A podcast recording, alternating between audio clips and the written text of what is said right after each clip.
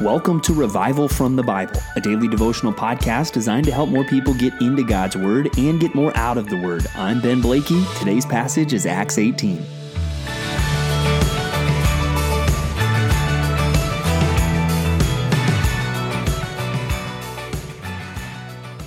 If you have done ministry for any length of time, then it's very likely you have had the following thought maybe I should quit. Maybe I should maybe I should give up. Maybe I should move on. Um, th- that's common if you are seeking to serve the Lord because it is not easy. You will face difficulty, you will face opposition, and you will start to say, eh, maybe I should stop serving the Lord like I am. Well, today we're going to see what should keep us going. And it'll look a little different, I think, for us than what we see in this passage, but some of the principles we will see should encourage us today. We last left Paul in Athens, giving his famous uh, speech to the Areopagus, but now he moves on from Athens and goes to Corinth, a city to which uh, he'll write two lengthy letters to the church in this city. And if you read those letters, you see this was a difficult relationship. This was not an easy place. You'll see here in Acts, this wasn't an easy church to minister to. And so he comes and he works as a tent maker in this city. He meets Aquila and Priscilla, and eventually he is reunited with Silas and Timothy. And they see Paul, no surprise, occupied with the word, it says in verse 5, testifying to the Jews that the Christ was Jesus. So basically, that Jesus is the Messiah. And the Jews here reject this. And so Paul shook out his garments and said to them, Your blood be on your own heads. I am innocent. From now on, I will go to the Gentiles. And so he left, he leaves there and he goes, and it seems like he's doing then ministry based out of a house. Um, but uh, the Corinthians are hearing and, and they're they're believing, so there's some fruit in this ministry, but there's also some opposition. And now we see what, what keeps Paul going here. And in verse 9, it says, And the Lord said to Paul one night in a vision, Do not be afraid, but go on speaking and do not be silent, for I am with you, and no one will attack you to harm you, for I have many in this city who are my people. And he stayed a year and six months teaching the word of God among them. So there we see God giving Paul this divine encouragement as Jesus comes and appears to Paul and encourages him to keep going.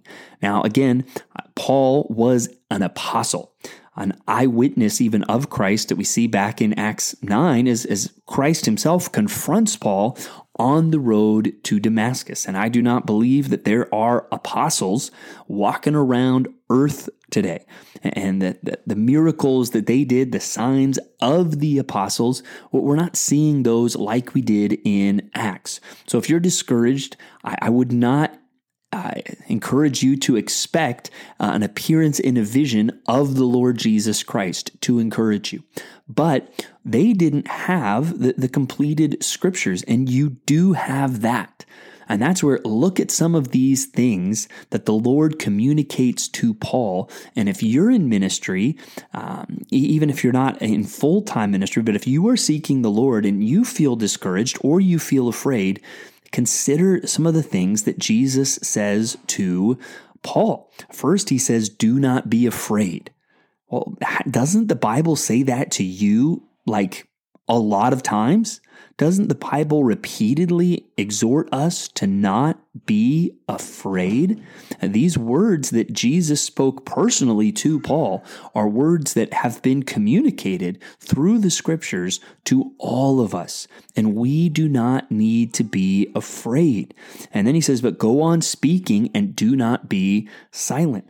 That we should continue to seek to spread the gospel, that there should never be a time where we stop seeking to spread the gospel. Now, there may be open doors and closed doors along the way, uh, but we should never stop uh, seeking to declare the good news of Jesus Christ. And then he gives another reason for I am with you.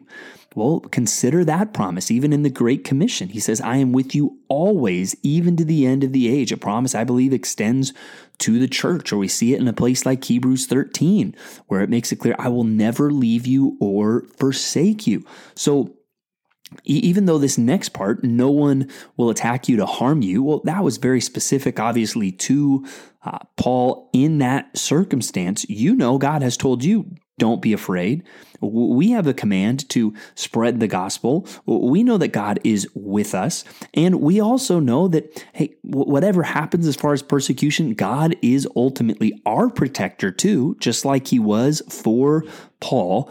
Um, and he says, For I have many in this city who are my people. And that's where I, I, don't know what city you live in, and I don't know what God's plans are, but this even gives us hope that God is working in people. And, and really, I think it brings us to the doctrine of election, that God has chosen people that he is going to save.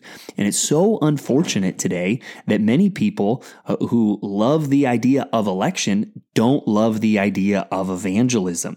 Uh, because, well, if God's chosen, well, what do I need to do? That's not a biblical way to think about this. In fact, what we see in the Bible is that the idea of election should encourage evangelism because I know God's got people out there. Let's go get them. Let's go find them. So these words that the Lord speaks to Paul, um, I don't think we should read them and be like, well, these are this is the exact same thing he's saying to me. No, there's some specific things for a specific situation.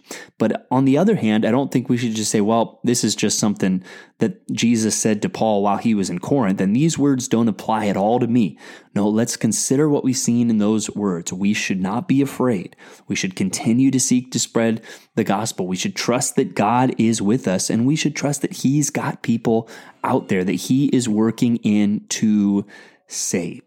And then we see that eventually there is some persecution that arises there in Corinth. And, and again, this is part of what brings Paul's ministry there to a close, and he moves on. And he goes back to Antioch, uh, but he stops in Ephesus. And it's interesting, you see, they're asking him to stay, and he says no.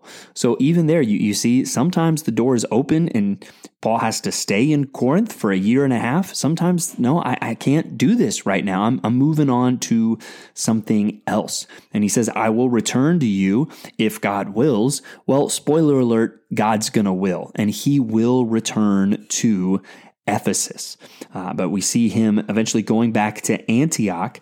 And then we see a little aside about a man named Apollos, who he comes to Ephesus, and Ephesus is going to uh, become uh, more of a key part of the story in chapter 19. But he comes to Ephesus, and he is clearly um, powerful in how he speaks and communicates the truth of the scriptures, but he only knew the baptism of John. So, in these early stages of the church, he didn't have all of the information. And then we see a good example here of Priscilla and Aquila. They take him aside and explain to him the word of God more accurately. And even the way it's phrased, it doesn't seem that this was, you know, them trying to blow up Apollos and, and just rebuke him and blast him. No, they're taking him aside. It seems that there probably was some encouragement there, might have even happened in a, in a home, and they're encouraging him and explaining to him uh, some better things. And then we see Apollos, he uh, he goes and, and learns from that. He is receptive to learn. So that's a great example on all sides. Priscilla and Aquila taking someone aside to try to teach them something, and then Apollos being open to being taught.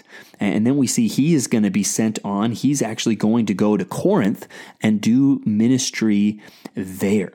Uh, and, and he is very powerful in the scriptures, showing people that the Christ was Jesus. So at the end of the chapter, we get kind of a separate thing, but I think a passage that is a good example, both on the side of Priscilla and Aquila of taking him aside and on the side of Apollos. So I hope you are encouraged today. If you are seeking to serve the Lord, don't stop. Keep serving the Lord. Don't be afraid.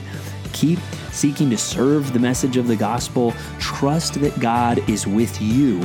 Uh, it's the same God that was with Paul.